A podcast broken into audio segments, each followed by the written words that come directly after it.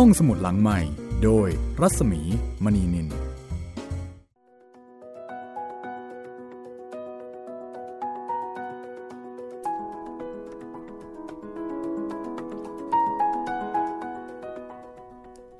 ได้เวลาเปิดทำการของห้องสมุดหลังใหม่อีกครั้งหนึ่งแล้วนะคะ ต้อนรับคุณฟังเข้าสู่วิทยุไทย PBS ในช่วง 9นาฬิกาถึง 10นาฬิกาค่ะ สวัสดีค่ะ คุณจิตรินค่ะ สวัสดีครับ พี่มีครับ สวัสดีคุณฟังทุกท่านไม่ว่าจะฟังอยู่จากที่ไหน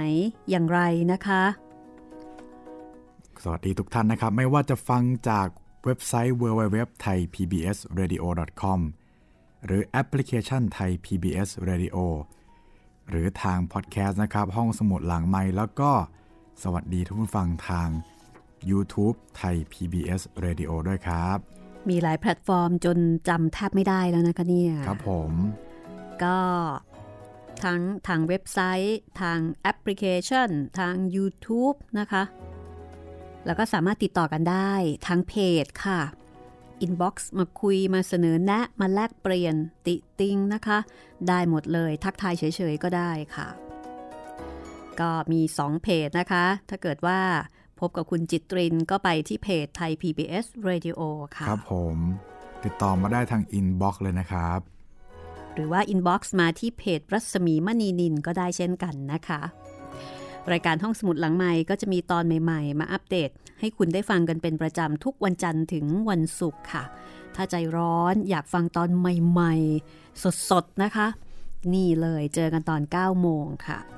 แต่ถ้าเกิดมีธุระปะปัง ก็ฟังย้อนหลังกันนะคะ วันนี้มาถึงตอนที่ 70 แล้ว ครับผม โอ้โห 70 นี่ถ้าเป็นคนนี่ก็ถือว่าชราพอสมควรแล้วนะ แก่มากแล้วครับพี่แหม พ้นเกษียณมา 10 ปี ก็พูดคำว่าแก่มากนี่บางคนอาจจะสะเทือนใจนะคุณจิตครับผมจริงๆพ่อผมนี่ก็เกือบเกือบๆแล้วครับ พ่อฟังอยู่หรือเปล่าเนี่ยแหมครับพูดคำว่าแก่มากอยากคายนะคะครับผมต้องบอกว่าสูงวัย สูงวัยครับผมฮะสูงวัยใช่เลยนะคะครับ ก็ตอนที่ 70 เป็นตอนที่เอ่อมาเจอกองทัพปีศาจ เรียกว่าเป็นกองทัพที่ใหญ่มากเลยนะพี่ มีเป็นทะเหมือนเป็นทหารเอกจำนวนหนึ่งอือหือแล้วก็ยังมีทหารเลวอืมอีกนับไม่ถ้วนโอ้โหเฉพาะแค่ทหารเอกที่มีชื่อเนี่ย ครับปาเข้าไป 84,000น่ะอืมและไอ้ที่ไม่มีชื่อเนี่ยไม่รู้คือนับไม่ถ้วน ครับโหอะไรมันจะขนาดนั้นนะ นี่ก็เป็นสัญลักษณ์อีกอย่างหนึ่ง เหมือนกันแน่ ๆ เลยนะคะ84,000 พระธรรมขันธ์อืมอันนี้เขาว่าใช้เลข 84,000 เหมือนกัน ครับผม แล้วก็บอกว่าอย่าไปนะ เพราะถ้าไปแล้วก็ไม่รอดแน่ ๆ เลย ยักษ์สามคนบริวาร 84,000 มีชื่อ ไม่มีชื่อนับไม่ถ้วน คอยดักสกัดจับมนุษย์เอาไปกินนะคะ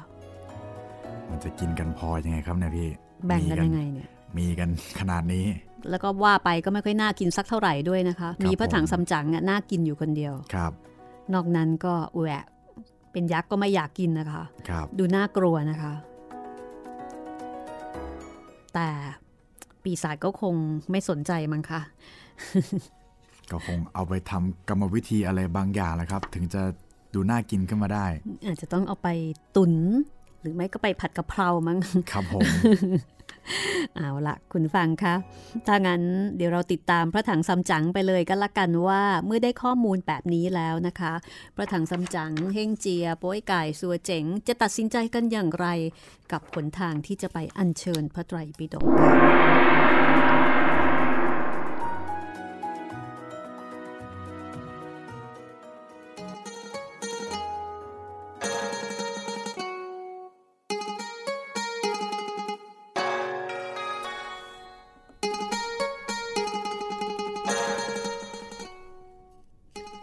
ค่ะพระถังซัมจั๋งได้ฟังโป้ยก่ายพูดเช่นนั้น ก็รู้สึกขนลุกขนพอง เรียกเฮงเจียมาถามทันทีเลย เฮงเจีย การเป็นดังนี้เราจะคิดอ่านประการใดดีเคียกเคียกพระอาจารย์จงวางใจเถอะนิมนต์ท่านตั้งใจไปเถอะข้าจะคอยแก้ไขให้พระถังซัมจั๋ง ไม่รู้แห่งที่จะทำประการใด ก็ขึ้นม้าพากันออกเดินทางต่อ ในเวลาที่เดินไปนั้นมองไม่เห็นชายชรา สัวเจ๋งก็บอกว่า แม่เห็นจะเป็นปีศาจมาทำเขียนเสือให้วัวกลัวมั้งเนี่ย เจี๊ยก เราต้องไปดูก่อน จากนั้น เฮงเจียก็ขึ้นบนโขดเขาสูง มองไปรอบๆ แต่ก็ไม่เห็นอะไร มองไปกลางอากาศ เห็นเมฆมีสีวับแวม เฮงเจียเหาะตามไปดู ก็เห็นท่านไทเป็กกิมชา เฮงเจียก็เลยร้องเรียกชื่อเดิมว่า นี่หลีตึง แกมาบอกก็ดีแล้ว แต่ทำไมไม่มาบอกโดยตรง แกล้งแปลงมาเป็นตาเท่ามาหลอกลวงกันแบบนี้เล่า ไทเป็กกิมแชร์ตกใจคำนับ แล้วก็บอกว่า โอ้ข้าบอกช้าไป อย่าถือโทษกันเลย อันปีศาจยักษ์นั้น มีฤทธาอนุภาพใหญ่หลวงนัก ถ้าท่านไต่เสียคิดอ่านให้ดี ก็พอจะข้ามไปได้ หากว่าใจเกียจคร้านละเลย จะไปก็อยากแท้ เฮงเจได้ฟังดังนั้นก็หันกลับ เหาะลงมายังพื้นกลับมาหาพระถังซัมจั๋งแล้วก็เล่าเรื่องให้ฟังว่าชายชราเมื่อตะกี้นี้ คือท่านไทเป็กกิมชามาบอกข่าวให้รู้เหตุ พระถังซัมจั๋งก็เลยบอกกับเฮงเจียว่า ถ้าเช่นนั้นก็ให้รีบไปถามดูสิว่ามีทางอื่นที่จะลัดไปได้บ้างหรือไม่ จะได้พากันหลีกเลี่ยงไป เฮงเจียบอกว่าจะไปทางอื่นนั้นก็คงไม่ได้ หนทางนี้ข้ามไปถึง 800 โยชน์รอบสี่ทิศหนทางอื่นก็ไม่รู้ว่ามากน้อยเท่าใดจะไปอย่างใดได้ โดยสรุปก็คือว่า ไม่มีทางอื่น ต้องไปทางนี้ พระถังซัมจั๋งได้ฟัง ก็ถึงกับร้องไห้ทีเดียว ว่าสานุสิทธิ์มีความลำบากขัดข้อง ดังนั้นจะทำอย่างไรเล่าจึงจะไปนมัสการพระพุทธเจ้าได้ เฮงเจียเห็นอาจารย์ร้องไห้ก็เลยปลอบใจ เจี๊ยกอาจารย์ จะร้องไห้ให้ป่วยการทำไมเล่า ก็ถ้าเขาบอกมาแบบเนี้ยก็ยังเป็นที่แน่ไม่ได้ ขอแต่ให้พวกเราตั้งใจให้มั่นคงเถอะอาจารย์ลงพักก่อน ให้ป้ยกายซัวเจ๋งอยู่เฝ้าอาจารย์ เดี๋ยวข้าจะขึ้นไปบนยอดเขา ฟังดูเหตุการณ์จะดีร้ายยังไงเป็นประการใด ว่าแล้วเฮงเจียก็เหาะขึ้นไป กลางอากาศ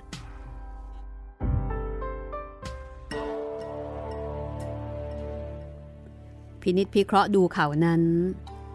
ก็ไม่เห็นจะมีอะไร เงียบสงัด ไม่มีคน คอยสอดส่องดู ได้ยินเสียงทางเขา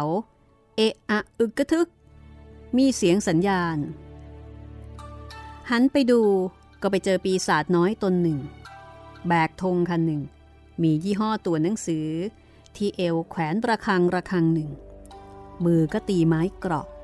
เดินมาแต่ข้างทิศอุดร ข้ามมาข้างทิศอาคเน เป็นปีศาจรูปร่างสูงกว่าหกศอกเฮงเจียวหัวเราะ แล้วก็นึกในใจว่า เจี๊ยกเจี๊ยกไอ้คนนี้ เห็นจะเป็นคนเดินส่งหนังสือ เราไปฟังมันดูก็จะรู้ได้ คิดแล้วก็แปลงกายเป็นแมลงวัน โผบินไปจับบนยอดหมวกของปีศาจนั่น ปีศาจก็เดินขึ้นทางใหญ่ มือเคาะเกราะสั่นระฆังเดินไป ปากก็บ่นร้องว่าข้าเป็นคนลาดตระเวนตรวจตราท่านทั้งหลายจงระวังระวัยให้ดี ด้วยเฮงเจียมันเข้าใจแปลงเป็นแมลงวัน เฮงเจียได้ยินก็ตกใจ คิดว่าเอ๊ะทำไมปีศาจถึงรู้ว่าแปลงเป็นแมลงวัน และทำไมถึงรู้ว่าชื่อเฮงเจีย เอ๊แต่ก่อนนี่เราก็ไม่เคยพบกับมันนี่ว่า หรือว่านายมันจะสั่งกันไว้เรียบร้อยแล้ว แบบนั้นแน่เลย มันจึงได้เที่ยวร้องประกาศแบบนี้เนี่ย เฮงเจียก็เลยชักกระบองออกมาจะตี แต่ก็ยั้งไว้ เพราะนึกได้ว่าป้ยกายได้ถามไทเป็กกิมแชว่าปีศาจมีนายสามคน มีบริวารถึง 84,000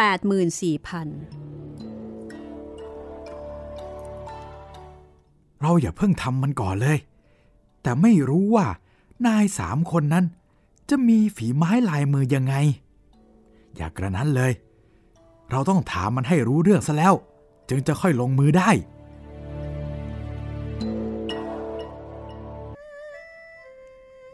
จากนั้นเฮงเจียในร่างของแมลงวัน ก็โผบินออกจากหมวกปีศาจขึ้นไปจับบนต้นไม้ ให้ปีศาจเดินพ้นไปสักสิบก้าวเฮงเจียก็แปลงเป็นปีศาจน้อย คือเหมือนกันเลย แล้วก็ถือเกราะถือระฆังสั่นมา บาก็แบกธงยี่ห้อเหมือนปีศาจอย่างเดียวกัน คือแต่งตัวเหมือนกัน ธงก็เหมือนกัน ปาก็ร้องเป่าประกาศเหมือนกัน เดินตามปีศาจมา แล้วก็ร้องว่า นี่พี่คนข้างหน้านะ หยุดก่อน ปีศาจน้อยหันหน้ากลับมาถามว่า เอ๊ะ แกมาจากไหนอะอะไรกัน คนพวกเดียวกันแท้ๆทำไมไม่รู้จักกันเล่า อืมพวกข้าไม่มีแบบแกนะ เอ๊ะทำไมพวกแกจึงไม่มีแบบข้าเล่า ดูให้ดีสิจำหน้าได้ไหมเนี่ยจำหน้าได้ไหม อืมข้าจำหน้าไม่ได้ ไม่ใช่แน่เฮ้ย เราคือพวกจุดไฟๆ ไม่อะพวกข้านี่แหละ เป็นพวกจุดไฟ แต่ไม่มีคนแบบนี้ และธรรมเนียมของใต้อ่องนั้นก็เข้มข้นมาก พวกจุดไฟก็จะทำธุระแต่การจุดไฟ พวกลาดตระเวน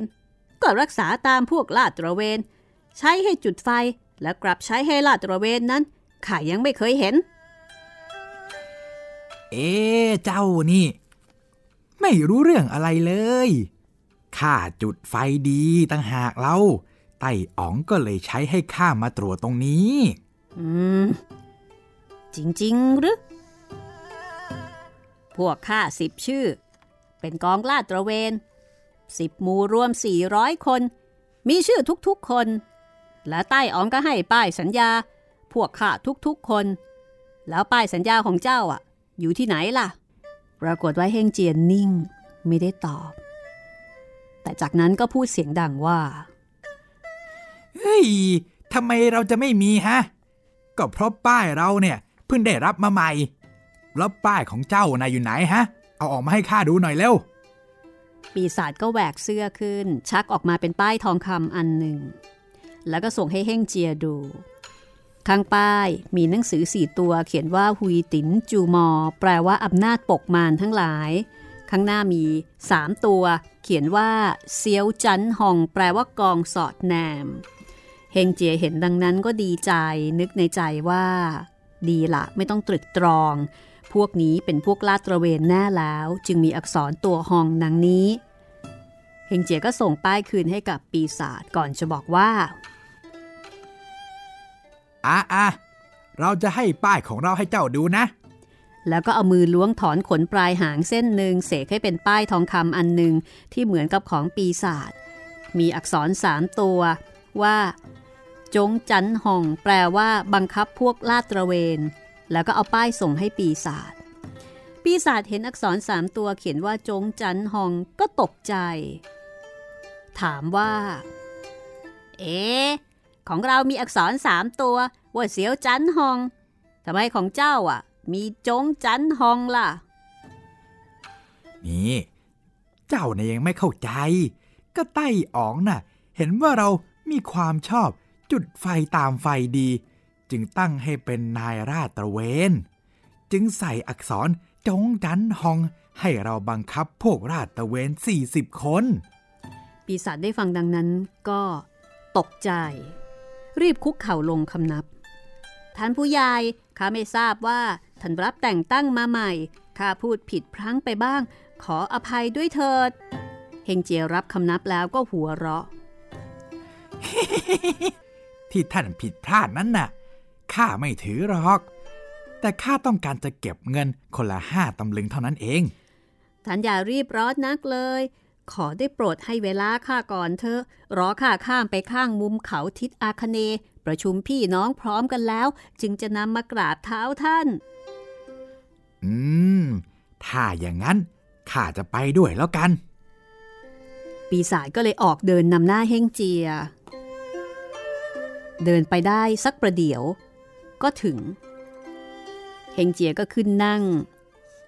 บนโขดสูง แล้วก็ร้องเรียกว่า นี่พวกลาดตระเวน จงมาพร้อมกัน พวกเหล่านั้นก็พากันมา ยืนคำนับอยู่ข้างล่าง พวกข้ามาพร้อมแล้ว พวกข้ามาพร้อมแล้วข้ามาพร้อมแล้ว เฮงเจียก็ถามว่า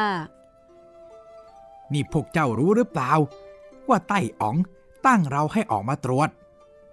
พวกข้ายังไม่ทราบเลยข้ายังไม่ทราบเลยข้าก็ยังไม่ทราบ อืม ไต้อ๋องน่ะ อยากกินเนื้อพระถังซัมจั๋งแต่วิตกด้วยเฮ่งเจียมีฤทธิ์เดชมาก บางที ก็แปลงกายเป็นพวกราชตระเวนมาที่นี่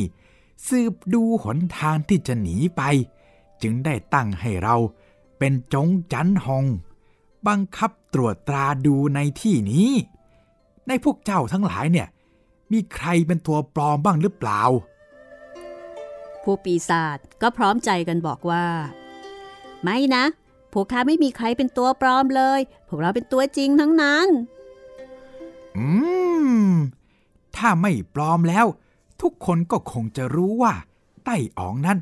มีฤทธาอนุภาพอย่างไรละสิข้าเข้าใจ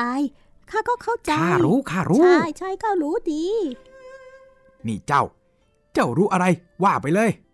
เฮงเจียก็บอกว่าให้ปีศาจเนี่ยบอกมาสิ ว่าไต้อ๋องนั้น มีฤทธาอานุภาพอย่างไร คือเป็นอุบายลวง ให้ปีศาจเนี่ย บอกข้อมูลมา แล้วก็ขู่ว่าถ้าพูดไม่ถูก หมายถึงเป็นตัวปลอม จะจับตัวไปให้ไต้อ๋องชำระความ พวกปีศาจเห็นเฮงเจียพูดจาห้าวหาญก็คิดว่าจริง ก็บอกความตามจริงทุกๆคนว่าข้าทราบว่าไตอ๋องมีฤทธิ์เดชปากดึงอ้า จะกินเทพบุตรได้สิบหมื่นเฮงเจียได้ฟังปีศาจว่าดังนั้นก็ตวาด เอ๊ะนี่เจ้า พวกเจ้านี่เป็นตัวปลอมใช่ไหมเนี่ยฮะ ไม่ใช่ไม่ใช่ไม่ข้าเป็นใช่ตัวไม่จริงใช่นะ ไม่ไม่ใช่ใช่ตัวปลอม ไม่ใช่ข้าเลย เอ๊ะ แล้วถ้าเจ้าไม่ใช่ตัวปลอมทำไมถึงพูดเลอะเทอะแบบนั้นล่ะฮะเฮงเจียบอกว่า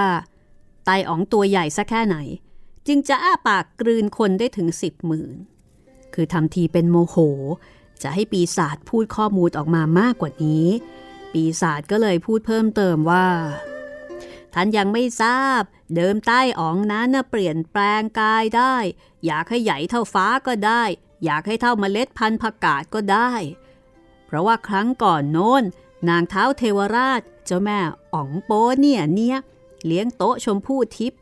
เป็นคราวประชุมใหญ่ เชิญเทพบุตรแล้วก็เทพาอารักษ์ทั้งหลาย แต่ว่าไม่ได้มีหนังสือมาเชิญใต้อ๋อง ใต้อ๋องก็เลยขึ้นไป ชิงชัยบนสวรรค์ แล้วเง็กเซียนห้องเต้ ก็ให้พลทหารเทพบุตร ขุมพลสิบหมื่นลงมากำจัดใต้อ๋อง แต่ใต้อ๋องก็แปลงตัวโตใหญ่ ปากเท่าประตูเมือง จะกินพลเทพบุตรทั้งสิบหมื่นแล้วเทพบุตรก็สู้ไม่ได้ ปิดประตูน้ำทีหมึง เพราะฉะนั้น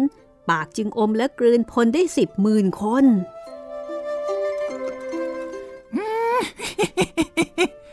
อืม แบบนั้นเราก็ทำได้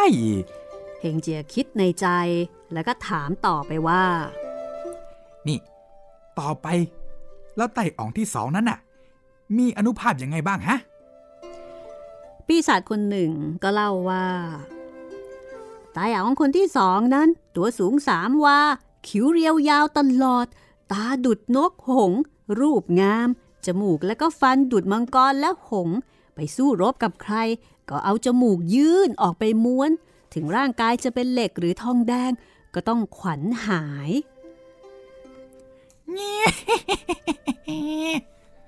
แล้วไต่อ๋องคนที่สามมีฝีมืออย่างไรบ้างฮะตายอ๋องที่สามนั่นไม่ใช่มนุษย์ มีนามเรียกว่า หุ่นเทียบบ้วนหลีพัง แปลว่า พระยาครุฑหมื่นโยชน์ทางเมฆแม้ว่าไปไหน ก็จะกระพือปีกวันไหวไปทั่วทั้งมหาสมุทรแล้วก็มีของวิเศษติดตัวสิ่งหนึ่ง เรียกว่า อิ่มเอียงยี่ขี่เพ้ง คือขวดประกอบฟ้าดินส่องไอ ถ้าจับคนใส่ในขวดสักชั่วโมง คนนั่นก็จะละลาย กลายเป็นน้ำโลหิตไป อืม ไอปีศาจนั่น มันก็ไม่เท่าไหร่นี่วาแต่ต้องระวังขวดมันให้ดี เฮงเจก็เลยบอกว่า ที่ตรงฤทธาอนุภาพของใต้อ่องนั้น ปีศาจพูดถูกต้องกันกับที่เฮงเจียรู้มาแล้ว แต่แล้วไต่อ๋องคนไหน อยากจะกินเนื้อพระถังซัมจั๋งเล่า ปีศาจบอกว่า ท่านยังไม่เข้าใจ เอ๊ะ เจ้าคิดว่าข้าไม่รู้หรือไงฮะข้าเนี่ย กลัวว่าพวกเจ้าจะไม่รู้ละเอียดเหมือนข้า ข้าจึงมาตรวจตราถามพวกเจ้าให้ดูเป็นแน่ไง ปีศาจน้อยบอกว่าที่หนึ่งกับที่สองนั้น อยู่ที่เขาใส่ท่อสัวถ้ำใส่ท่อต่อง คือตัวหนึ่งกับตัวสองอยู่ที่นั่น แต่ใต้อ๋องมีได้อยู่รวมกัน อยู่ห่างจากที่นี่ไปทางตะวันตก 400 โยชน์ที่ตรงนั้น มีเมืองชื่อว่าเมืองใส่ท่อกก เมื่อ 500 ปีก่อนนั้น กินค้นหมดทั้งเมือง ไม่ว่าเจ้าและขุนนาง หรือราษฎรชายหญิงเด็กผู้ใหญ่ เพราะฉะนั้นบัดนี้จึงได้ชิงเอาบ้านเมืองเป็นที่อยู่มาจนถึงทุกวันนี้ แล้วก็ไม่รู้ว่าท่านไตอ๋องไปสืบรู้มาจากไหนว่าเมืองใต้ถัง มีรับสั่งให้พระถังซัมจั๋งไปไซที อาราธนาพระธรรม คือท่านบอกว่าพระถังซัมจั๋งนั้นบวชบริสุทธิ์มาสิบชาติแล้ว ถ้าผู้ใดได้กินเนื้อเธอก้อนหนึ่งก็จะมีอายุยืนนาน แต่ว่า กังวลว่าพระถังซัมจั๋งนั่นน่ะ มีสานุสิทธิ์คนหนึ่งชื่อซึงเฮ่งเจีย มีฤทธิเดชเชี่ยวชาญมากไตอ๋องที่สามก็เกรงว่า จะทำการคนเดียวไม่สำเร็จ ก็เลยมาผูกสมัครกับใต้อ๋องคนที่หนึ่งแล้วก็คนที่สองรวมกัน เพื่อที่จะคอยสกัดจับพระถังซัมจั๋งไงเล่า เฮงเจียได้ฟังปีศาจเล่าให้ฟังทุกประการแล้วก็บอกว่า แม่พวกเจ้านี่ รู้กันดีจริง ๆ เลย ข้าไม่ถามอะไรต่อไปแล้ว แต่ตอนเนี้ยอยากจะได้แต่เงินเท่านั้นแหละ ที่เจ้ามาตอนแรกนั้น ต้องตามเราไปหาไต้อ๋อง บอกให้ไต้อ๋องทราบเรื่องที่เราได้มาตรวจแล้ว ปีศาจที่ลาดตระเวนมาก่อนนั้น ก็ตามหลังเฮงเจียไป ครั้นพากันเดินมาได้ประมาณสัก 20 เส้น เฮงเจียก็จัดการ เก็บปีศาจทั้งหมด โดยการชักกระบองออกมาตี ตีจนตายหมดแล้ว เฮงเจียก็ชักเอาป้ายหนังสือเหน็บหลังไว้ แล้วก็เอาธงแบกใส่บ่า มือก็จับประคังเคาะกรอก รายคาถาแปลงกายเป็นรูปปีศาจน้อยลาดตระเวน แล้วก็เดินกลับมาหาประตูถ้ำสืบดูร้ายดีของปีศาจใต้อ่องทั้งสามนั้นว่าจะเป็นประการใด ในขณะที่กำลังเดินมา ก็ได้ยินเสียงคนโห่ม้าร้อง หันไปดูที่หน้าถ้ำใส่ท่อต๋อง ก็มีบริวารประมาณหมื่นเศษ ถืออาวุธหอกดาบแหลนหลาวทุกๆคน เฮงเจียก็ยืนตรึกตรองว่า อืม เราจะเข้าไปหาไอ้ปีศาจใหญ่ใต้อ๋อง มันจะถามเหตุการณ์ลาดตระเวน เราก็จะต้องตอบโต้ตามการ เอ๊บางทีจะพูดผิดไป รู้ถึงเรา เราก็จะต้องวิ่งหนีออกไป แต่ไอ้พวกที่เฝ้าประตูเนี่ย ถ้ามันจับ ตัวไว้ จะทำยังไงดีเนี่ยฮะจึงจะหนีไปได้เนี่ย สงสัยจะถูกจับตัวไปให้ไต้อ๋องแน่เลยเฮ้ยสงสัยว่าเราจะต้องกำจัดพวกที่อยู่หน้าประตูเสียก่อนแล้ว ทั้งไอปีศาจไต้อ๋องนั่น ก็ยังไม่เคยรู้จักเลย ตอนเนี้ยรู้แต่ชื่อเท่านั้น เราลองพูดกระทบดูสักคำสองคำจะเป็นประการใดเฮงเจีย คิดดังนั้นมือก็สั่นประคังเคาะเกราะเดินเข้าไปยังประตูถ้ำพอไปถึงปีศาจกองหน้าก็ถามทันทีว่าอ้าวนี่ท่าน ลาดตระเวนมาแล้วเหรอเฮงเจียไม่พูดว่าอะไรเดินเลยเข้าไปถึงประตูชั้นที่สอง พวกเฝ้าประตูก็ยึดไว้ แล้วก็ถามอีกว่า นี่ท่าน ท่านลาดตระเวนมาแล้วเหรอข้ามาแล้ว แล้วไปลาดตระเวนที่ไหนล่ะคราวนี้ ฮะ แล้วพบตัวเฮงเจียบ้างไหม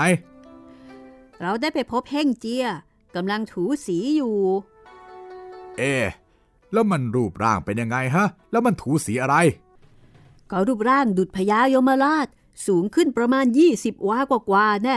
มือถือกระบองเหล็ก โตประมาณสี่กำลังยืนถือกระบองอยู่ที่ริมห้วยน้ำ ป๋าก็บอกว่าตั้งแต่เอากระบองมาเนี่ยยังไม่ได้เอาออกแผงฤทธิ์ร้องฝีมือเลย แล้วก็ในครั้งนี้ ปีศาจสิบหมื่นมันจะต้องตายแทนเราก่อน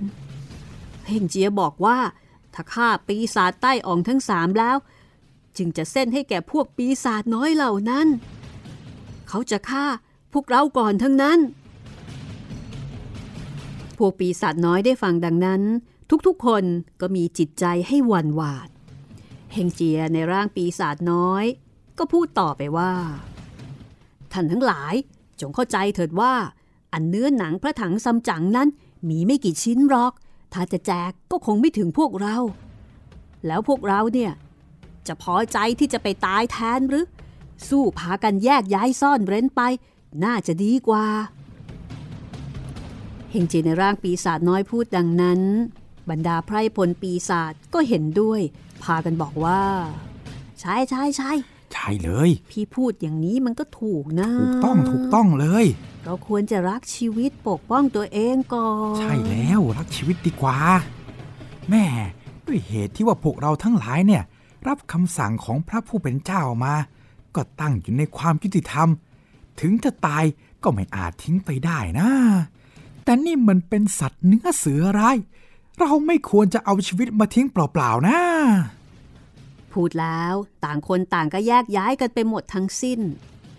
เฮงเจียเห็นดังนั้นก็ยินดีหลอกสำเร็จ จึงเดินเข้าไปในถ้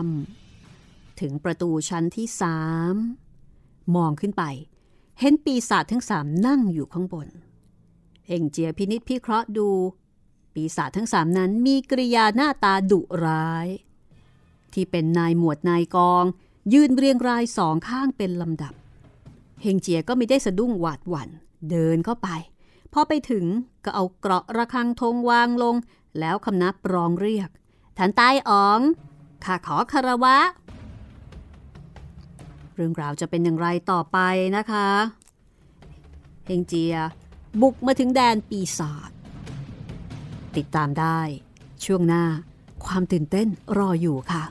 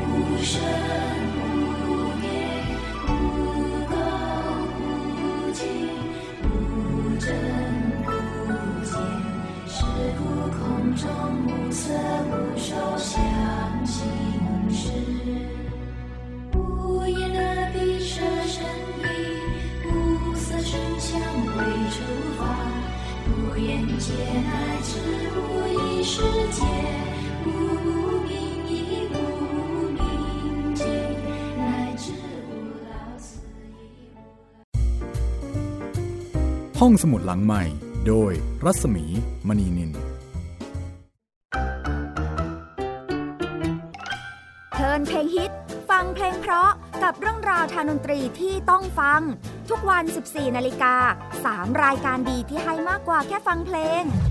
วันจันทร์ถึงศุกร์เพลงสากลเก่าบอกเรื่องผ่านการเล่าจากเพลงและศิลปิน ในรายการดนตรีการโดยบรรยงสุวรรณพอง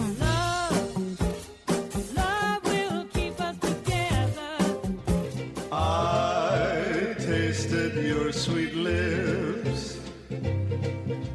thrilled to my fingertips.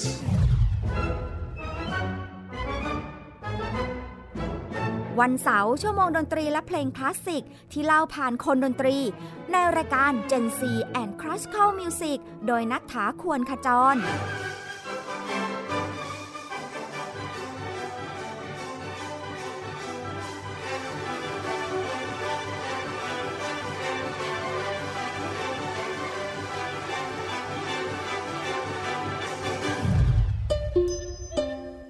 วันอาทิตย์เปิดความรู้และประวัติเส้นทางดนตรี ในเอเชียตะวันออกเฉียงใต้ ผ่านการเล่าและเล่น ในรายการเพลงดนตรีวิถีอาเซียนอาเซียนมิวสิกเวส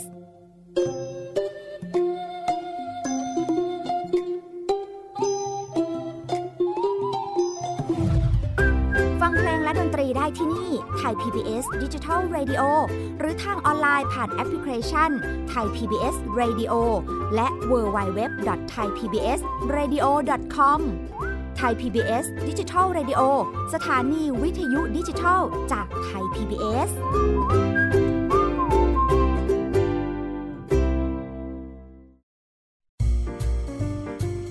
ห้องสมุดหลังใหม่ โดยรัศมีมณีนิน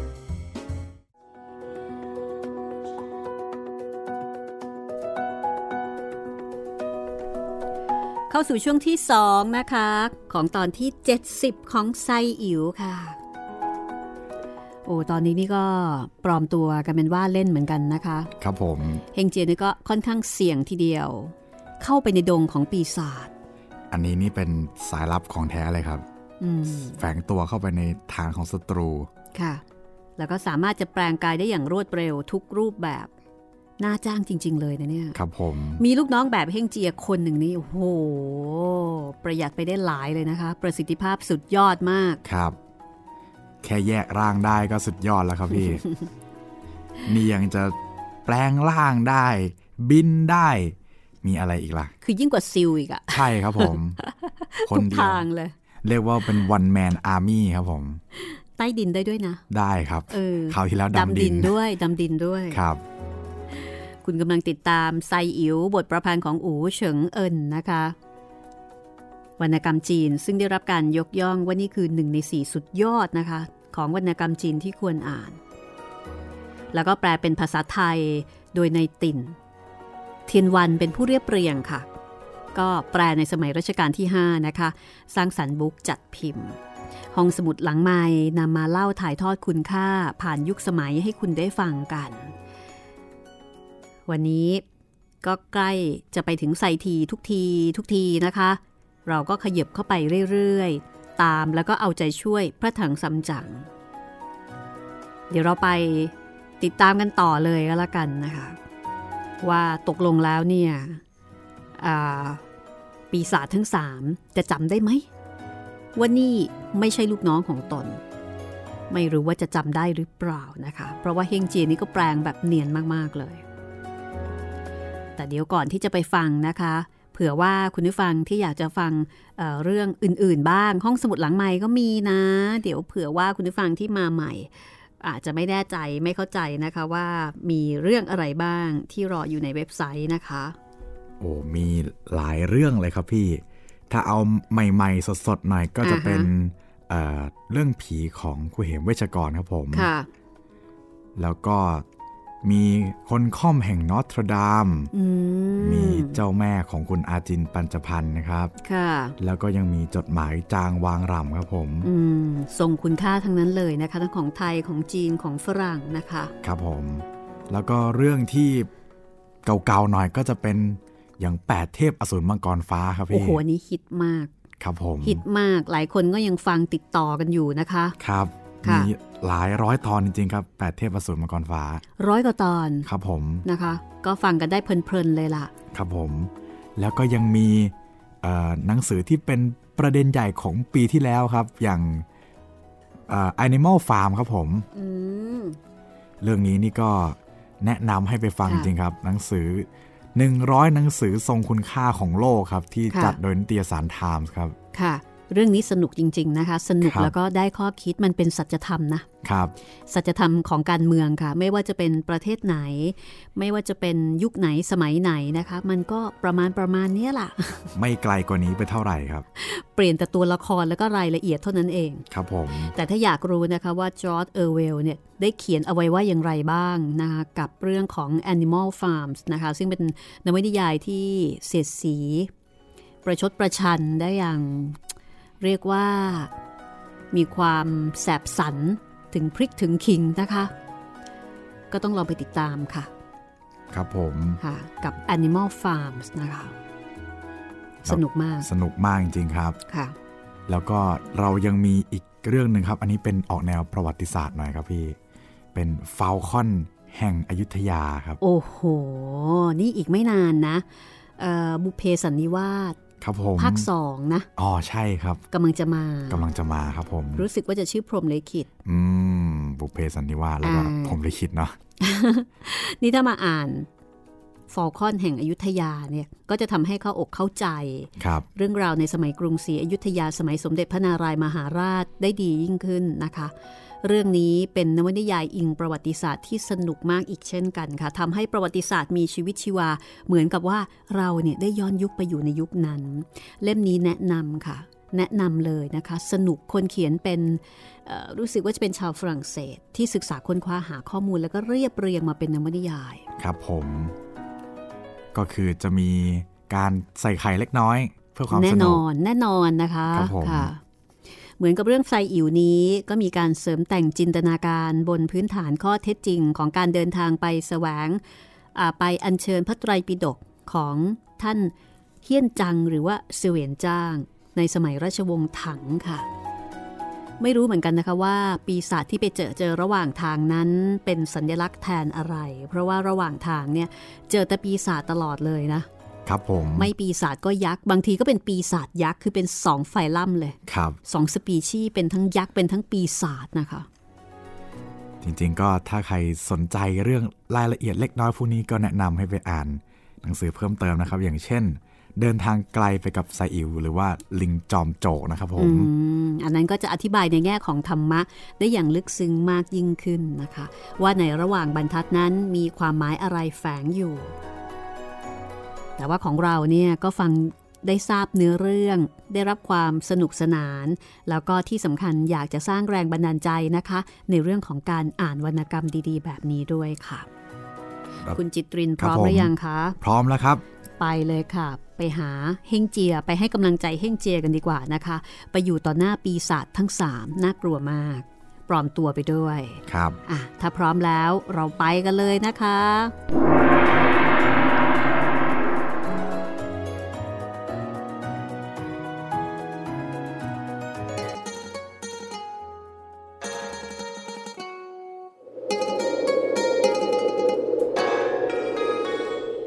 ายปีศาจทั้งสามก็ถามเฮงเจีย ในร่างของปีศาจน้อยว่านี่เจ้าจานหองไปลาดตระเวนมาเป็นยังไงบ้างฮะถ้ากลับมาแล้ว เจ้าไปลาดตระเวนมา ฟังข่าวเซนเห่งเจีย ได้ข่าวว่าอยู่ไหนบ้างไหมฮะแล้วเป็นประการใดบ้าง เฮงเจียในร่างของปีศาจน้อยก็บอกว่า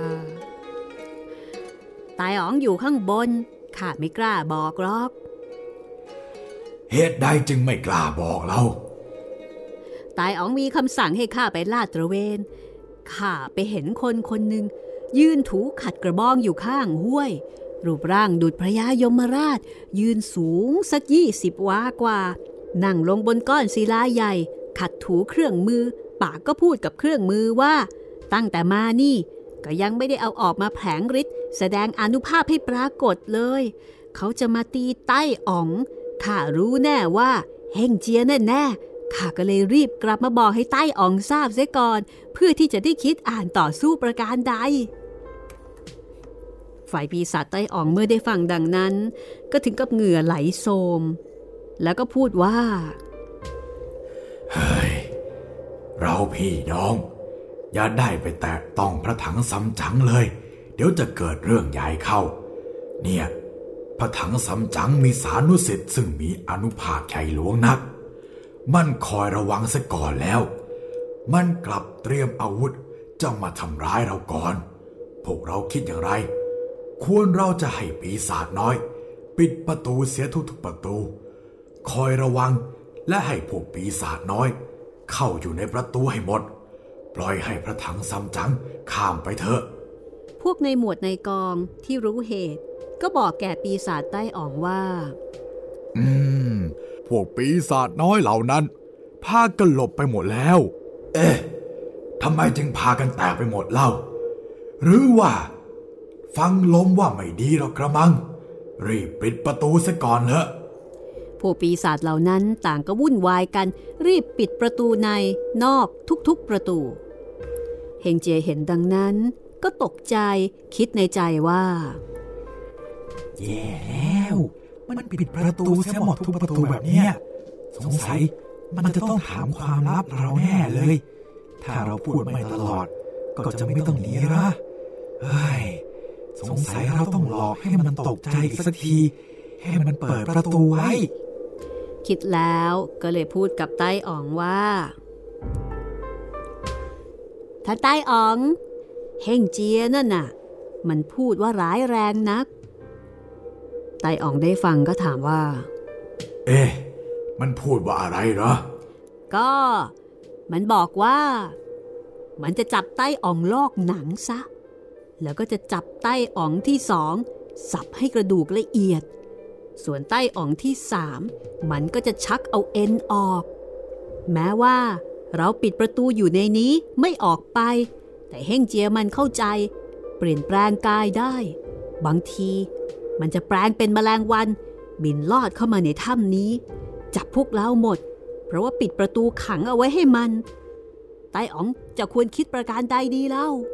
เออ ไม่เป็นไร พวกเราจงระวังกวดขันให้มากขึ้น ในถ้ำของเรา หลายปีแล้วที่ไม่มีแมลงวันหัวเขียว ถ้ามีแมลงวันหัวเขียวเข้ามาแล้วก็ จะต้องเป็นเฮงเจียแน่เฮงเจียได้ฟังก็ แอบหัวเราะอยู่ในใจ จึงยืนแอบมาข้างหนึ่ง ถอนเอาขนหางออกเส้นหนึ่ง เป่าแปลงเป็นแมลงวันทอง บินมาจับที่หน้าปีศาจไต้อ่อง ปรากฏว่าไต้อ่องก็ตกใจ ร้องบอกว่าๆเฮ้ยพวกพี่น้อง เห็นจะไม่ได้การแล้ว พอพูดปุ๊บมันก็มาปั๊บเลย ปีศาจใหญ่น้อยพากันตกใจวุ่นวาย ต่างเอาแส้และไม้กวาด ตั้งใจคอยตีแล้วก็ปัดแมลงเฮงเจยเห็นดังนั้นก็หัวเราะกากใหญ่ร่างกายก็กลายกลับรูปเดิม ปีศาจไต้อองที่สามเห็น ก็มาจับตัวเฮ่งเจียไว้แล้วก็บอกว่านี่พี่ไตอองพวกเราถูกมันหลอกให้แล้ว ที่มาบอกข่าวเนี่ย ไม่ใช่จันหองลาดตะเวน นั่นคือซึ้งแห่งเจีย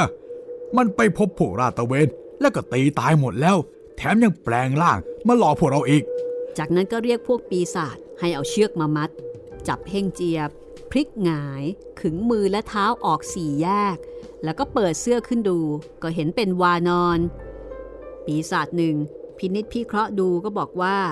อืม เป็นแห่งเจียแน่แน่ จากนั้นจึงสั่งพวกพนักงานให้จัดโต๊ะสุรามาให้ไต้อ่องทั้งสามกินเป็นที่สำราญรื่นเริง เพราะว่าตอนนี้จับเฮงเจียได้แล้ว ขณะเดียวกันก็มองว่าในเมื่อจับเฮงเจียได้แล้ว พระถังซัมจั๋งก็เหมือนอยู่ในกำมือไม่ต้องวิตกแต่ประการใด แต่ปีศาจใต้อ่องที่สามบอกว่า นี่อย่าเพิ่งกินสุราก่อน ไอ้เฮ่งเจียเนี่ย มันเข้าใจบังตัวได้ จะหนีไปเสีย จึงเรียกปีศาจน้อย 36 คน ให้เข้าไปหามเอาขวดวิเศษออกมา จะได้เอามาใส่เฮงเจีย อันนี้มีวงเล็บว่าทำไมขวดแค่นั้นถึงต้องยกถึง 36 คน เพราะว่าขวดนั้นประกอบด้วยไอธาตุฟ้าดิน แล้วก็ในนั้นมีของวิเศษทั้ง 7 แล้วก็ธาตุโป้ยก่วยทั้ง 8 ประกอบ 24 ไออากาศ จึงต้อง 36 คนยกแม้ว่าจะเป็นขวดเล็กๆ ขวดหนึ่งเท่านั้นก็ตาม พวกปีศาจก็เข้าไปหามขวดออกมาวางไว้กับพื้น ไตอ๋องที่สามเดินมาเปิดฟ้าขวด แล้วแก้มัดเฮ่งเจีย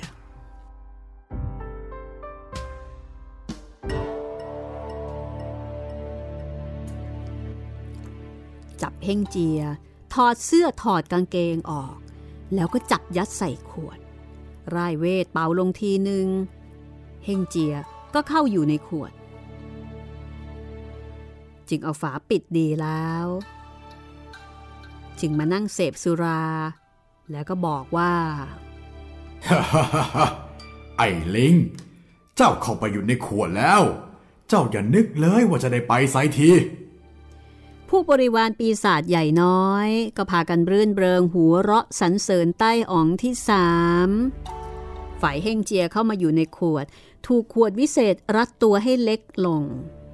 เฮงเจียก็แอบเข้าอยู่ข้างขวด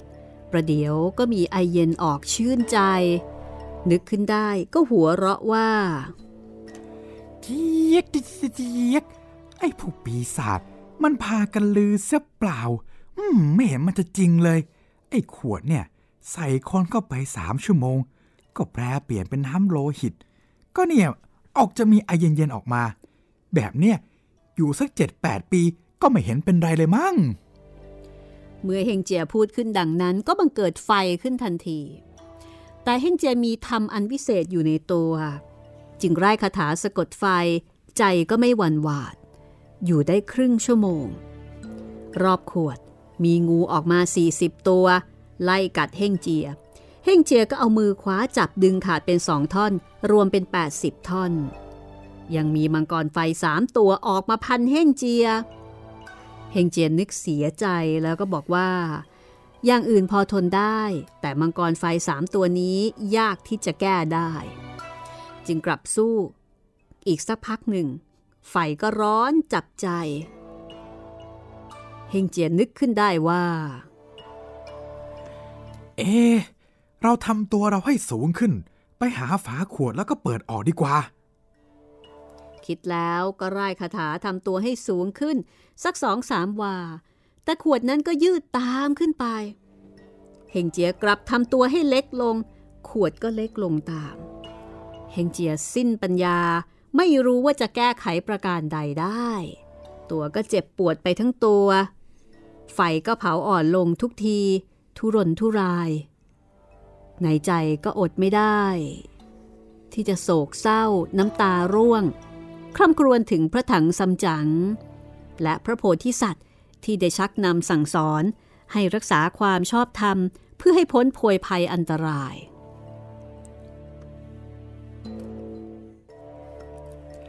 เฮ้ย อาจารย์กับข้าได้ทนอยากทรมาน เผ็ดร้อนตั้งพันตั้งหมื่นครั้ง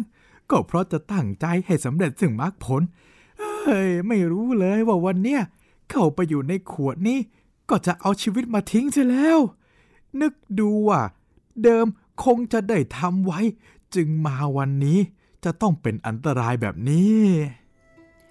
ในเวลาที่เฮ่งเจียกำลังคร่ำครวญอยู่นั้น ก็พอนึกขึ้นได้ว่า ที่เขาจัวบัวส่วนนั้น พระโพธิสัตว์กวนอิม ได้ให้ขนช่วยชีวิต เอาไว้สามเส้น เฮงเจียนนึกออก ก็เลยบอกตัวเองว่าทำไมเราไม่เอาออกมาใช้ช่วยชีวิตเล่าเฮงเจียก็เลยเอามือคลำที่ท้ายทอย คนนั้นแข็งดุดเข็ม เฮงเจียก็ถอนมาสามเส้น เส้นหนึ่งแปลงเป็นหมุดแหลม เส้นหนึ่งแปลงเป็นสายได้ เส้นหนึ่งแปลงเป็นด้ามไม้ไผ่ทำเป็นสว่านเจาะขวดนั้นทะลุ และเห็นแสงสว่างมีไออากาศเข้ามาในขวด เฮงเจียเรียกขนกลับเข้าตัว จึงแปลงตัวเล็กเท่าแมลงวี บินลอดออกมาตามรูที่เจาะ แต่ก็ยังไม่หนี กลับบินไปจับอยู่บนศีรษะปีศาจใต้อ่อง ซึ่งในเวลานั้นปีศาจกำลังเสพสุราอยู่ นึกขึ้นได้ จึงถามน้องคนที่สามซึ่งเป็นเจ้าของขวดนั้นว่า นี่น้องสามป่านนี้เฮงเจีย คงจะแปลงเป็นน้ำเลือดหมดแล้วละมั้ง ปีศาจใต้อ่องที่สามก็เลยบอกว่า เอ๊ะมันจะทนได้ถึงเพียงนี้เชียวเหรอ ไตอ่องที่สามก็เลยสั่งให้หามขวดมา ปีศาจ36 คน ก็พากันไปช่วยกันหามขวดนั้นมา ปรากฏว่าขวดนั้นเบาไปมาก ก็ร้องบอกปีศาจใต้อ่องว่า ท่านใต้อ่องทำไมขวดมันถึงเบาแบบนี้เล่า เฮ้ยทำไมพูดเลอะเทอะแล้วทำไมถึงมีคนคนเดียวยกขวดมาฮะ ปีศาจตนหนึ่ง ก็บอกว่าท่านใต้อ๋อง ดูขวดสิทำไมมันถึงได้เบาไปแบบนี้ล่ะ ปีศาจใต้อ๋องเปิดฝาตรวจตราดู เห็นก้นขวด ทะลุเป็นรูเฮงเจียซึ่งอยู่บนศีรษะปีศาจอดไม่ได้ พูดออกมาว่า นี่ข้าเจาะทะลุออกมาเองแหละ ผู้ปีศาจบอกว่า มันหนีไปมันแล้วหนีไปแล้ว มันหนีไปแล้ว มันหนีไปแล้ว ปีศาจไต้อ๋องก็สั่งให้พวกปีศาจรีบปิดประตู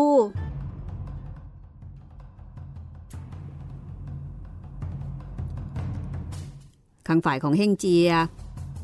เมื่อตกอยู่ในสถานการณ์เช่นนั้น ก็ร่ายพระเวท เรียกเสื้อกางเกงมา แล้วก็แปลงกลับเป็นรูปเดิม หนีออกจากประตู เหาะกลับไปหาพระถังซัมจั๋งเมื่อไปถึงก็เดินเข้าไปนมัสการ แล้วก็บอกว่า พระอาจารย์ข้ามาแล้วเฮงเจีย เจ้าไปนานนักข้าคอยเป็นทุกข์อยู่ ที่ในเขานั่น ร้ายดีอย่างไร เฮงเจียก็เล่าเรื่องที่เขาไปทนทุกข์อยู่ในขวด ให้พระถังซัมจั๋งฟัง จนกระทั่งได้กลับมาหาพระอาจารย์อีกครั้งหนึ่ง ซึ่งเปรียบเสมือนได้เกิดใหม่อีกชาติหนึ่ง พระถังซัมจั๋งได้ฟัง ก็ขอบคุณเฮงเจีย แล้วก็ถามเฮงเจียว่าเฮงเจียเจ้าได้ต่อสู้กับปีศาจยักษ์หรือเปล่า แล้วพวกเราจะทำอย่างไรจึงจะข้ามเขาไปได้ เฮงเจียก็บอกว่าเทียกไต่อ๋องนั่น มันมีสามคน ปีศาจบริวารมากกว่าแสนข้าคนเดียวไม่กล้าต่อสู้กับมันคราวเนี้ยข้าจะให้โป้ยไก่ไปด้วยอีกคนนึงไปช่วยกันป้วยไก่ได้ฟังดังนั้นก็จัดแจงแต่งตัวให้มั่นคง เฮงเจียกับป้วยไก่ก็พากันเหาะไป ไม่นาน ก็มาถึงประตูถ้ำ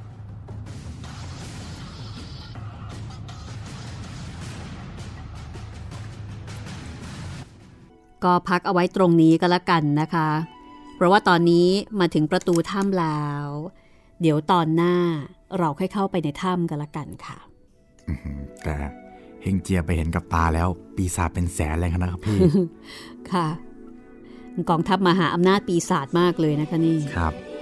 นี่คงจะเยอะที่สุดตั้งแต่อ่านเล่มนี้มาแล้วนะครับอืมเป็นแสนตัว โอ้โห ถ้าสู้กันตัวต่อตัวนี่ตายแน่ ๆ เลยนะคะ ครับผมแค่เดินผ่านก็ตายแล้วครับพี่ แล้วก็เป็นปีศาจด้วย ไม่ได้เป็นคนธรรมดา ก็ลองมาติดตามกันนะคะว่า โจทย์นี้เฮ่งเจียของเรานี่จะแก้ไขได้อย่างไร นี่คือไซอิ๋วนะคะ ตอนที่ 70 ค่ะ ถ้าฟังและชอบอย่าลืมบอกต่อนะคะ แล้วก็มีเรื่องอื่นๆ อย่างที่คุณจิตรินได้บอกเอาไว้ รอให้คุณมาคลิกฟังค่ะ วันนี้หมดเวลาของห้องสมุดหลังใหม่แล้วนะคะ ห้องสมุดหลังใหม่เปิดทำการทุกวันจันทร์ถึงวันศุกร์9นาฬิกาถึง 10นาฬิกานะคะ วันนี้เราสองคนลาไปก่อนค่ะ สวัสดีครับ สวัสดีค่ะ